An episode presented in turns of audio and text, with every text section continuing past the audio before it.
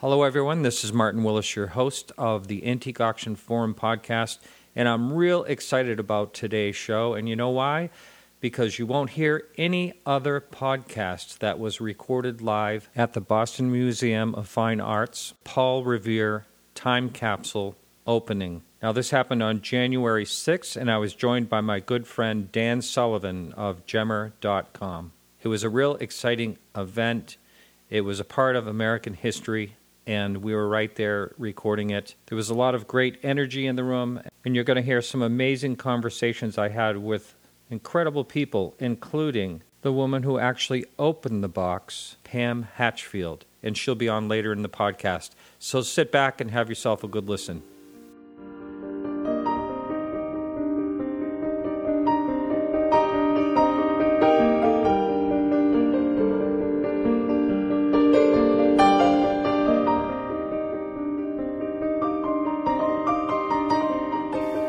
Welcome to the podcast at antiqueauctionforum.com.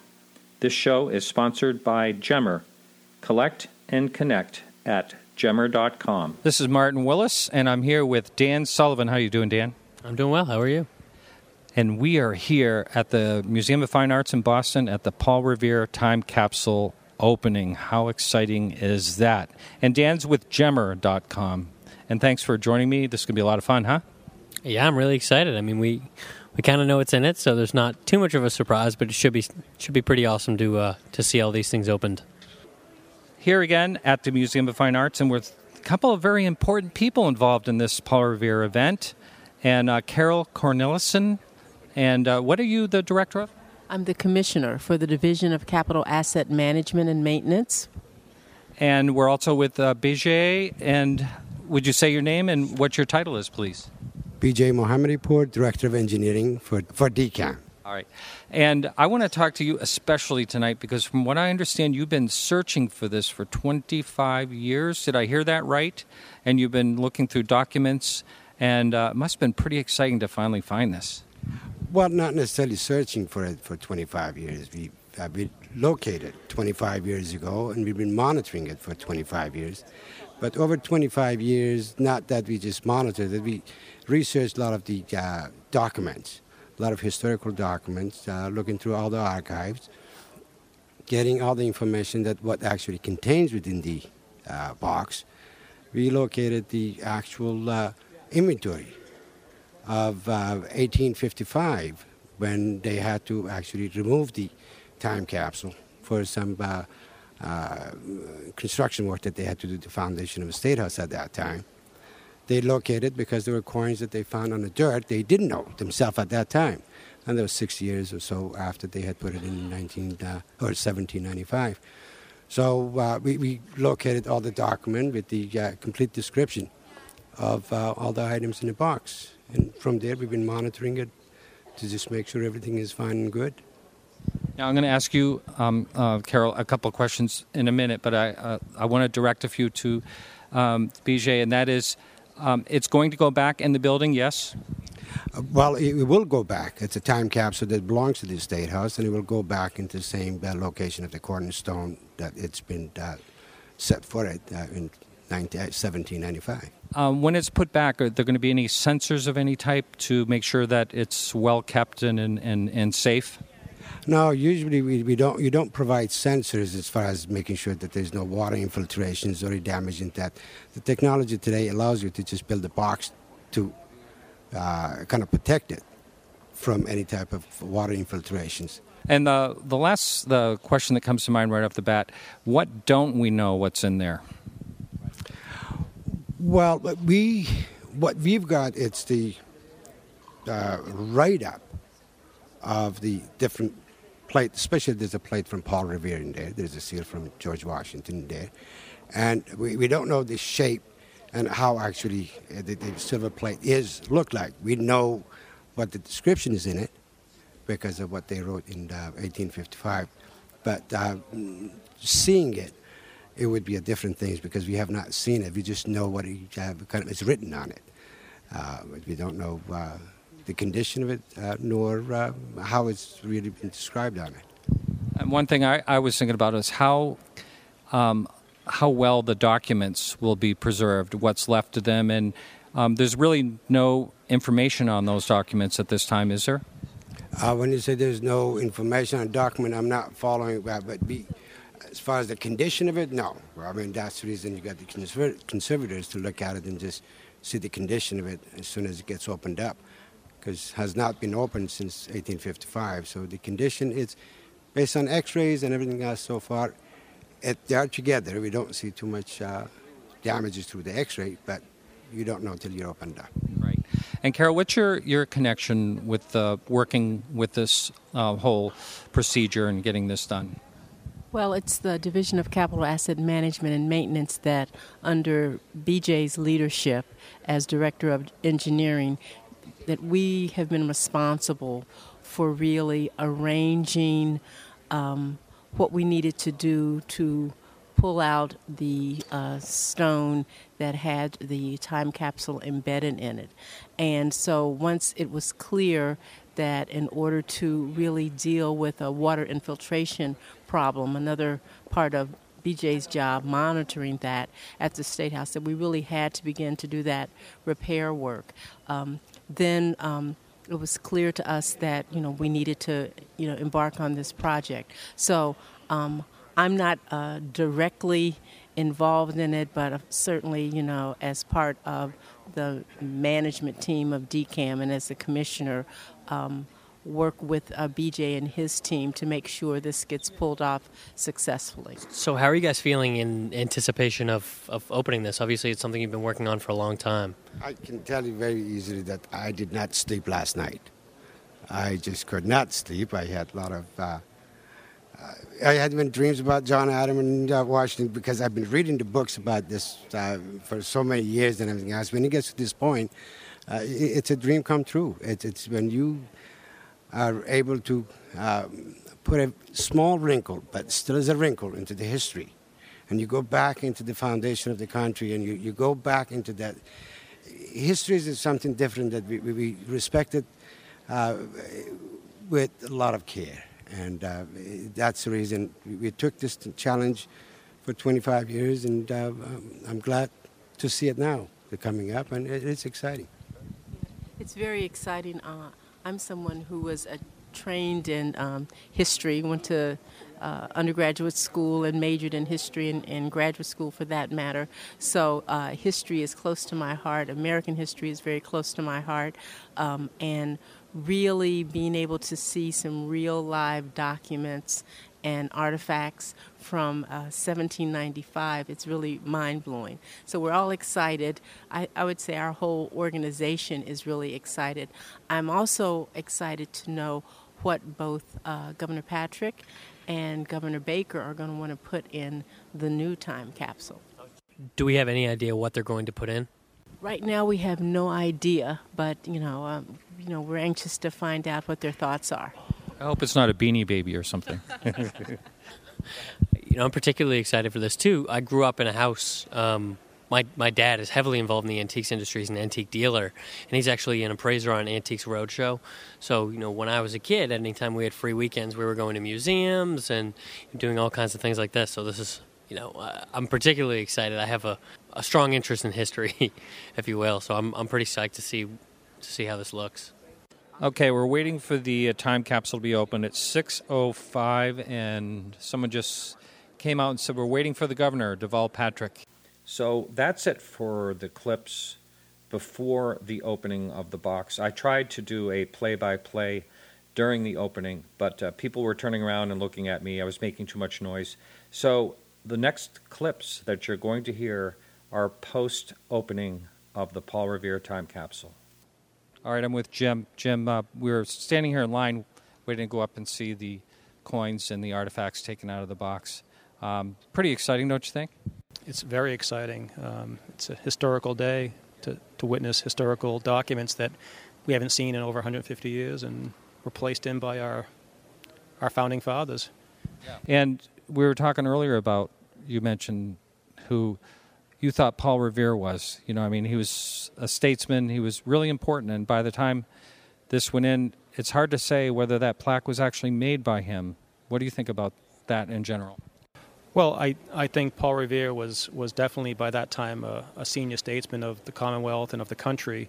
Um, whether he had any role in the producing, production of the plaque, um, we don't know. Maybe they'll figure this out through the conservation efforts. Um, um, but just the thought of it is exciting. You know, thinking that he could have had his hand not just in the the um, the implementation of the of the capsule, but also the, the actual production of that artifact, that, that silver plaque. It's, uh, it's fascinating to think think about.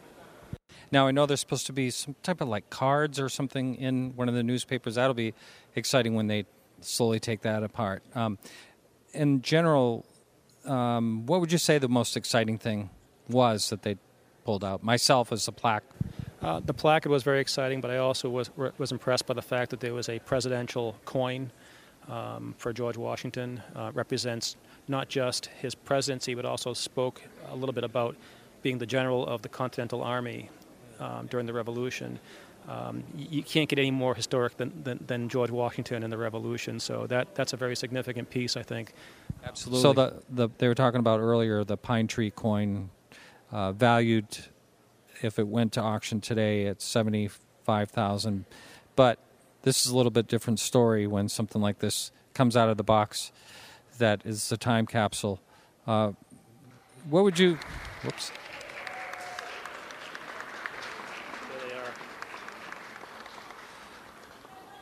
Oh, yes.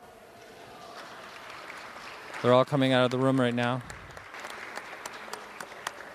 Just um, in general, everyone's always trying to put prices on things. And what would you say would add to a price of? I'm just getting an opinion only.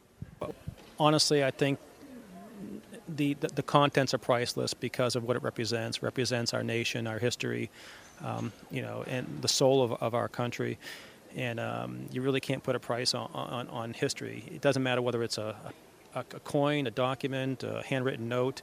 Um, it's something that's significant, and and and I, I couldn't even think of what a, you know what it's worth. To me, it's it's priceless. For, for, me, who's a you know historian buff, especially U.S. history, it's priceless. To others, it may just be a coin, um, but those coins aren't just pieces of metal with dates on. They represent not just our nation, but what we what we were before that. We were we were a colony. We were we were part of a different culture, a different nation. So it goes from the 1600s all the way up to the 1850s, um, before the nation was divided. Um, so it really represents the, the founding of, of our early part of our nation. Excellent. Thank you very much. My pleasure. So, BJ, we're back again after the opening, and uh, you're you're grinning ear to ear. Uh, and then some. Yeah. Ah, thank you, Ryan. Thank you. So, how exciting was it to be right up there?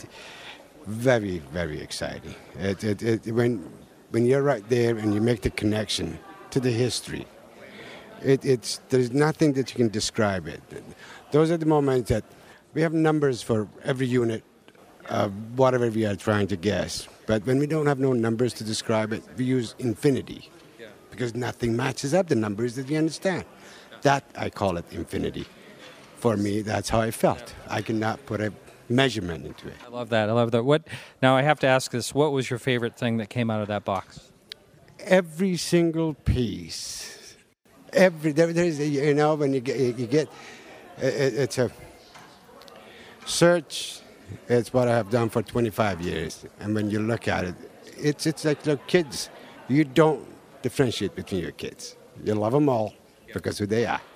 And that's what it is. It's a box that I've been after for 25 years. And it makes me proud to just see it all together. The whole family comes together. Well, that's great. Thanks so much. Okay, we're standing in line going up to the contents, and I'm here with, in your name, please? John Roberts. Now, John, um, what brought you here, and how excited were you to get here tonight? Um, it's very exciting. I work for Walsh Brothers. We're a general contractor, and we were hired to actually get the stone out of the wall. So that's why we got invited here today. Oh, how about that? Boy, that must have been exciting to actually look inside and see this thing sitting there. Well, I, I actually wasn't there. Our superintendent, Peter, was. Hey, Peter. Hi. You're on the spot now. Peter McKay with Walsh Brothers. Hi there. And what was it like when you actually saw the, the box? A, a very exciting and, and very humbling, uh, and, and we were all s- so excited to be a part of, of history we were aware of that. We certainly couldn't let everyone that was working along with us know that leading up to it. Be we were just um, taking some stones out of the wall for a, a water infiltration project, and and as it became aware that it was a much more in-depth uh, project than that, we really added to the excitement, especially the day that um, they were removing the capsule from the stone that we had removed that morning. I bet. Okay, I know we have to get up in line. anyway, thank you both. You're welcome. Thanks for talking, Peter. Thank you. On the phone now, two days after the event, with the head of objects conservation at the Museum of Fine Arts in Boston, and she is the nice lady that opened the box. Pam Hatchfield, how are you? I'm fine, thank you. I'm recovering nicely. I know it was a pleasure to meet you the other night, and you were getting pulled when I was trying to talk to you in about six different directions, and uh, you also looked like you were floating at the same time. I, I think I was actually. Yeah. It was a very, uh, you know, tense operation. We don't usually work in that kind of public view. Um, dealing with the unknowns of oh. what we might find. I mean, it's a very unusual project to say the least. Let's say unique. yes, and uh, I did have a few questions along those lines. But first of all, what was it like to have this honor to actually be able to do that? And also, what was uh, what was it like to have the responsibility? Well, I was fully aware of the privilege that it was to actually participate in this project and not only to excavate that box, but also to open it and be the first one to see what was inside in 160 years. I mean, I I have worked on objects of incredible importance and significance over my years as a conservator, um, but but nothing this important in this in this way, and nothing that seems to have have captured the um, imagination of the American public in such a way. And I, I have been thinking a lot about about that since since the moment, actually since the moment we excavated it. Um, but as far as the practicalities of it, I was incredibly nervous earlier in the day, mm-hmm. and um, you know, when, I mean, when we work on objects and cultural heritage, we really focus intently on the material at hand. And I was so grateful that Michael Comeau was there to talk because at certain points you really, we're not used to talking while we're working. We're focusing intensely on the materials and on the little tiny, um, hints that it's giving us every second that we have our hands on it. So it requires intense concentration. So in a way, I was made very much calmer once I could actually do the work because I didn't have to anticipate anymore. I could just be in that relationship with the with the object itself. Yeah, that makes total sense. I never even thought of that. Someone I was speaking to yesterday asked me, uh, I thought was a unique question, and that is do you believe that this is the most important time capsule that is known in the United States? You know, I, I'm not an expert on time capsules, but it certainly sounds like people think it is. Uh, I wouldn't be the best person to answer that question. Um, one of our curators is is looking into time capsules for me, and actually, uh, he found that there have been time capsules put in other buildings in the past. Nothing this old, of course, but uh, two of them that he found reference to have actually been made out of glass. Wow. One was for a bank, and I can't remember what the other one was for, but I thought that was fascinating because glass can be a very stable material depending on its composition, but I thought that was a very interesting material. So I'm personally going to start researching uh, time capsules because I don't know very much about them. Um, in terms of what's been said about this one so far, I think it is the oldest new world time capsule at least that's that's come into the news. So i wouldn't don't quote me on it but that's what's being said. Uh-huh uh-huh. Um, so what is the closest experience you've ever had of anything like this? Has there been anything up to par?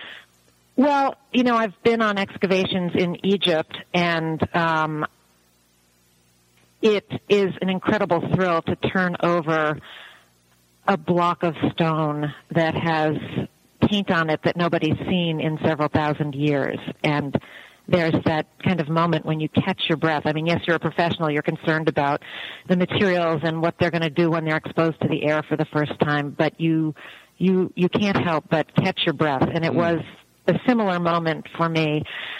I mean, you know, we handle objects of great value and importance every day, and we think about them, I suppose, um, in a way uh, that a doctor might think about his patient before surgery. You you can't become terrified that it's you know the mayor or the governor. It's it's it's material that you have been trained how to handle and treat, and so that's you know we have to think about it like that instead of thinking about how important it is and how exciting it is. We we treat everything as if it is that important and with that same degree of care. Um, and so uh, your your kind of training kicks in, and I suppose it's your what do they call it? The motor motor memory. What are they? Muscle mm-hmm. memory. In in a way that athletes' muscle memory kicks in. Your training kicks in, and you you have you know good solid hands and very careful hands, and you watch for these signs of danger. And that's what I was looking for. I was really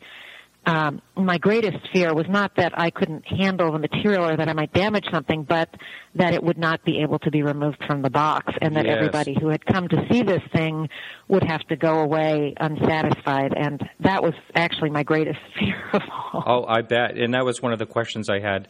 Uh, was wondering what you would have done if that happened, and you just would have to. It would just have to go on hold, right?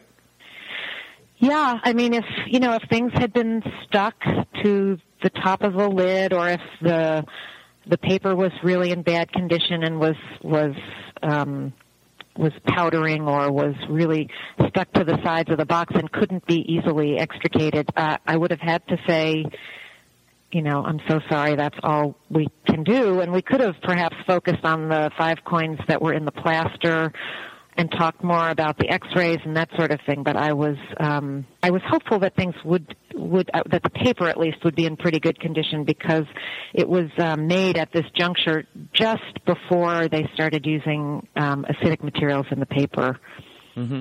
So I really didn't know about the coins because the coins had been treated by acid, and some of them certainly show signs of having suffered uh, from that. Yeah, I was going to ask you about the future conservation. But so that was actually a plan B. You had the plan B uh, in place. Yes, but it would have been a very poor substitute for Plan A. yes, absolutely. Um, can you describe to the listener what was the, the preparation you did before the box? Because when the box came out in front of all of us, I saw the screws were lifted up. Mm-hmm. Um, so, what was that like? So um, we we knew that it could take a very, very long time just to loosen the screws, and we knew that there was some material around the edges, and they had called this in 1855 um, hermetically sealed. So we didn't know exactly what that meant, but we knew that it was probably something that couldn't couldn't quickly be accomplished. So the first thing we did was we did our X-rays and some analysis and determined. Um, what the box was made of, which was brass, not bronze, not copper, but brass. And the screws were brass, and um, that the material around the outside contained lead and was in fact lead solder. And I had been very hopeful that it was actually going to be some kind of linseed oil and lead, you know, glazing compound like they use on windows, which would have been easier to get through. Um, and I also didn't know how much of the solder had gone into the join, you know, uh, where the top of the box meets the base. So um, the first thing that we did was um, we put this on a drill press, and we did not use anything uh, automated or electric uh, on the drill press, but we very carefully put pressure down using the drill press, and then turned the um, turned turned the screws manually, very slowly and carefully, you know, lifting up on the pressure to try to raise the screws. And I I did put a tiny bit of um, ethyl alcohol in the areas around the screws and tried to clear them of plaster beforehand. And that process took about half a day to loosen the screws. Wow. So nobody would have wanted to sit around watching that happen, watching that paint dry. mm-hmm. um, and then um, we then I I very carefully chiseled around the outside to remove some of the corroded lead solder.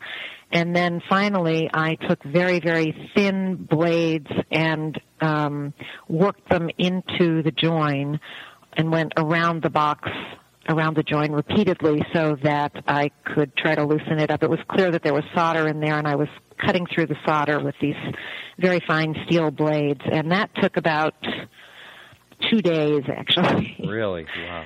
So, and then the moment at which it, um, I could see that it was going to lift, um, was a very exciting one and it was quite tantalizing and we, we tried to see a little bit, but we didn't really want to open the lid until the big moment came.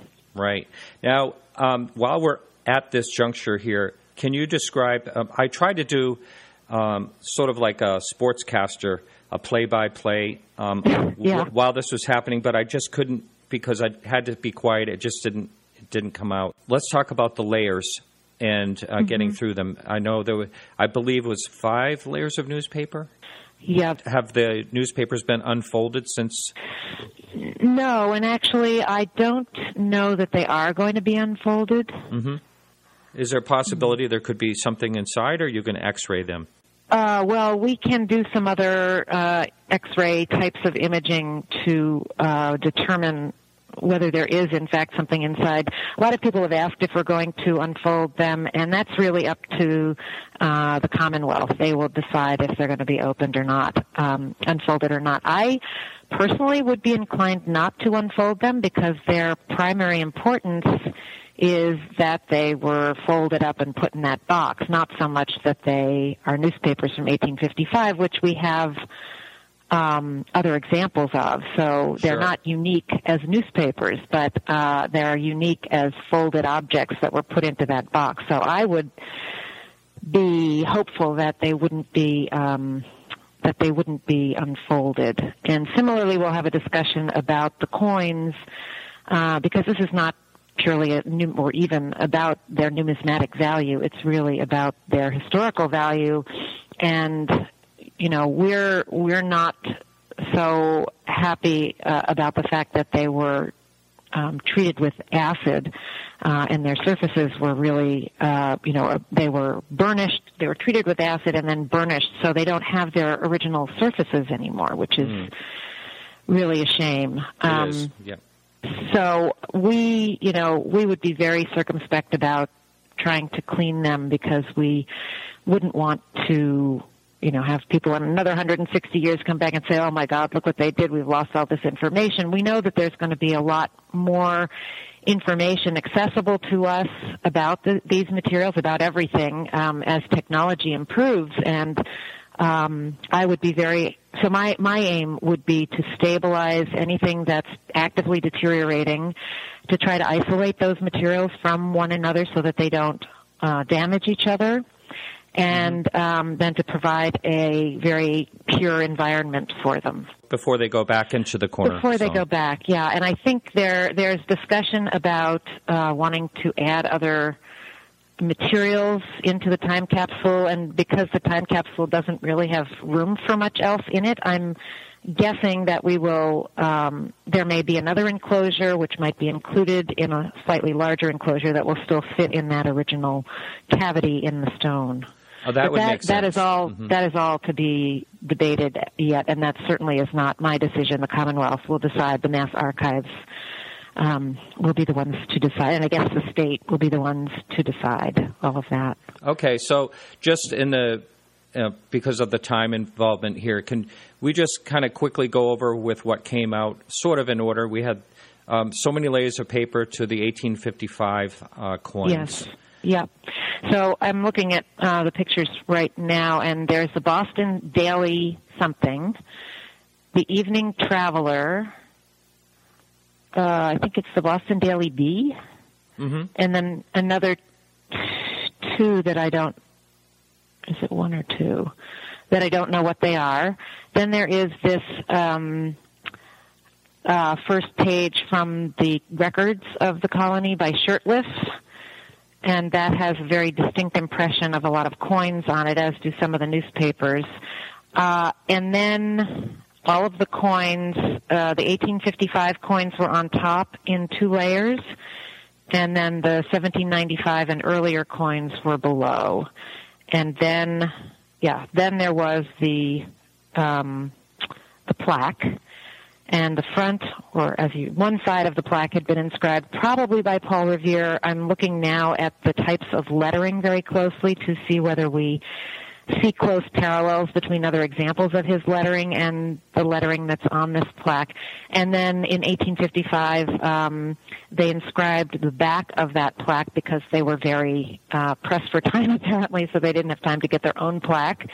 And so the, in 1855, it was uh, again inscribed to commemorate the um, the reinterment of the time capsule. Uh, there also was an inscription on the interior of the lid, um, right, which was very interesting, and um, that was.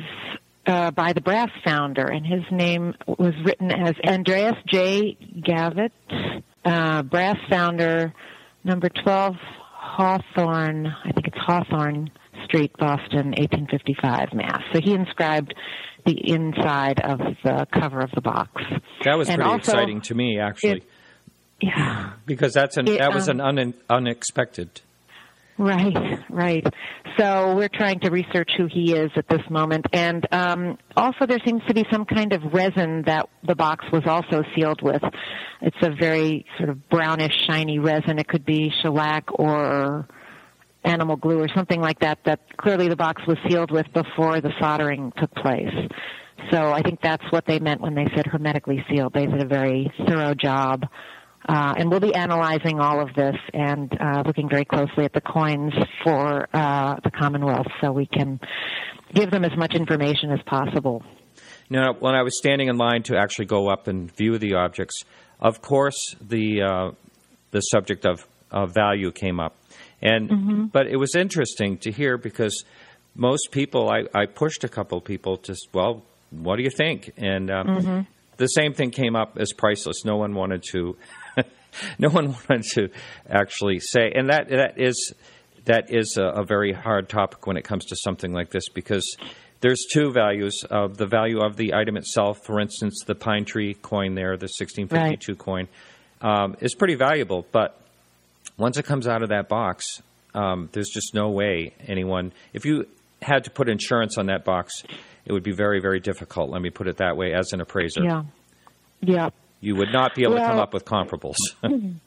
Um, No. Are you are you an appraiser among yes. other things? Yes. uh-huh. So, so you know all about that because we have a pine tree shilling on view in our galleries, and I'm sure it it has a particular value. But I did a little searching around on the internet, and I found pine tree shillings that varied tremendously in price. Um, and you know, as I said, for the newspapers, these are valuable coins. Perhaps the 1795 and earlier coins are less valuable numismatically because of their condition, because they've been so aggressively cleaned. But on the other hand, they have incredible value because of who placed them in this box or who placed them in the original time capsule. Exactly. Now, getting back to the plaque, um, Mm-hmm. I'm sure you're going to really research that. You know, my my feeling is, in particular, that was the most interesting piece and beautiful piece that came out of the box. Um, but that's my own opinion. You know, Paul Revere, uh, I've had a piece of his before in the past, and I'm surprised that he did not stamp it anywhere. You know, but Yeah. uh, maybe he was just removing his whole ego type of thing out of the whole situation.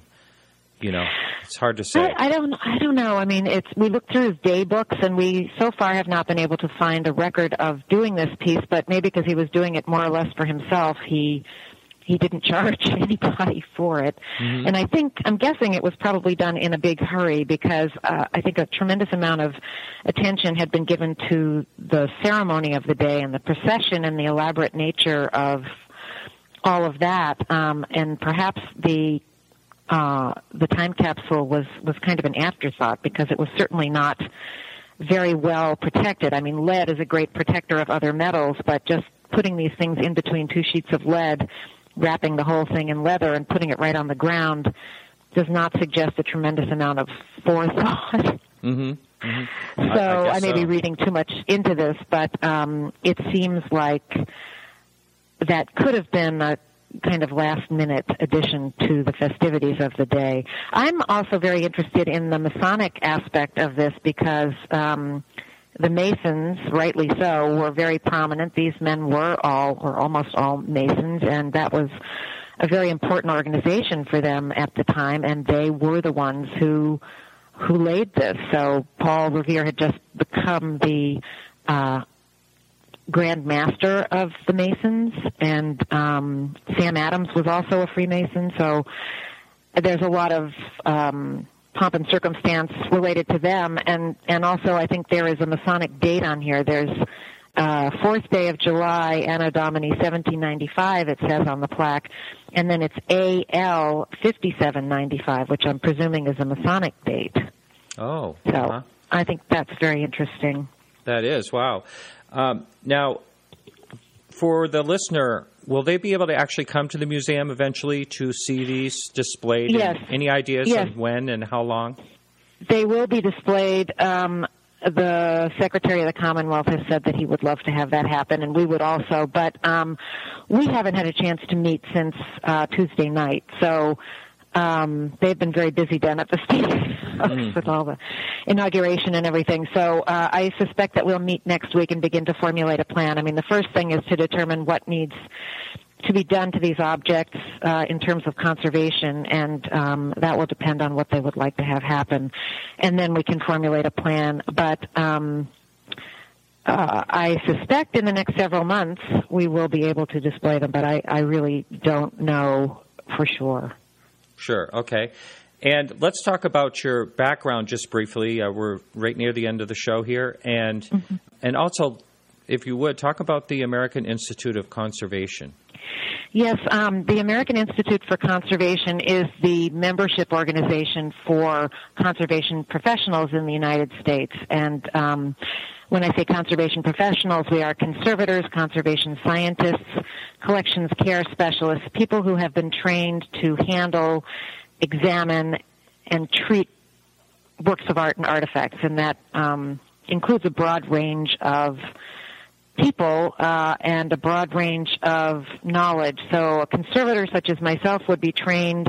There are a few uh, graduate programs, and we are trained in chemistry, uh, studio art, and art history, archaeology, um, anthropology, even this kind of thing. And we specialize in specific areas. For example, I am a sculpture and objects conservator, and that includes archaeological objects all the way up to uh, contemporary objects, although there are conservators who specialize in contemporary art because it's such a particular uh, field with a lot of electronics and media, this kind of thing.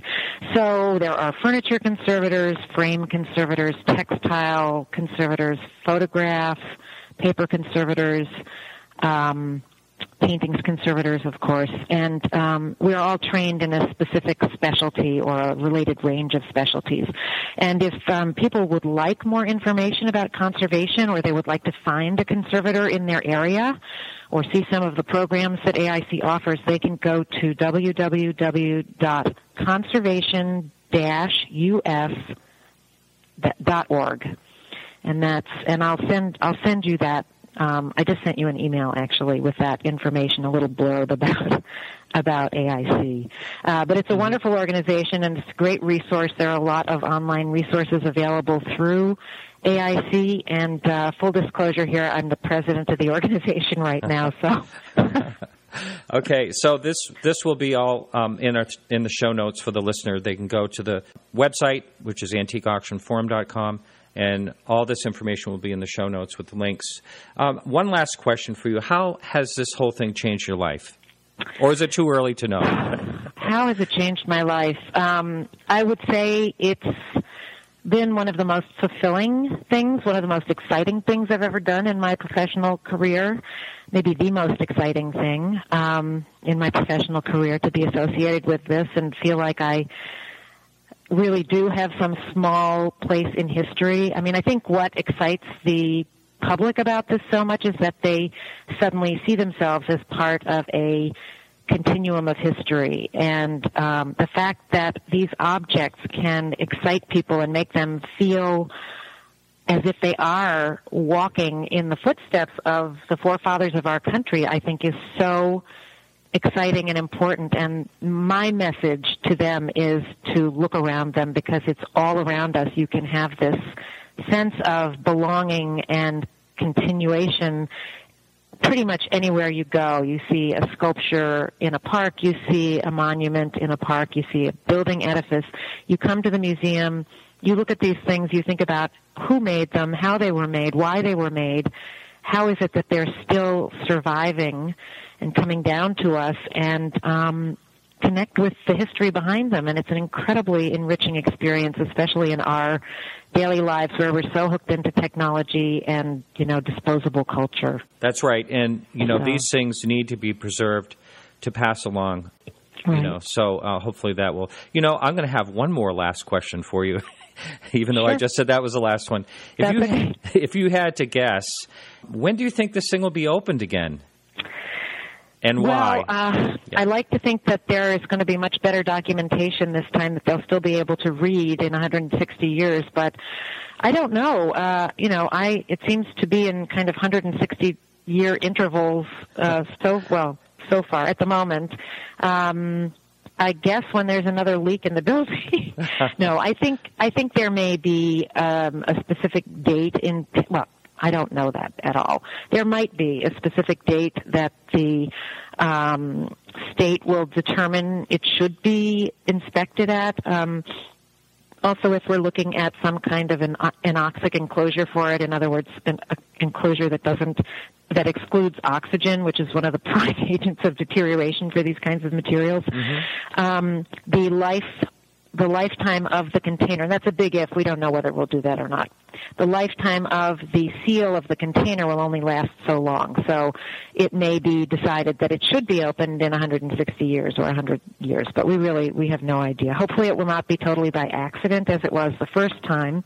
The second time it was because of the water infiltration project at the State House and there was such concern about whether the box could have been damaged. There were these reports and documents saying that there was a um, time capsule in the cornerstone, but nobody really knew for sure until uh, the engineering firm Simpson, Gumpertz, and Heger did the uh, did this ground penetrating radar. So we thought we found something there, but we didn't really know till we got in there what it was, whether it could come out, what condition it would be in, and so forth.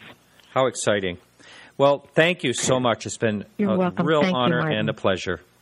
Thank you very much, Martin. Thank you for having me, and uh, best of luck. Thank you. So this is Martin Willis, and thank you for listening.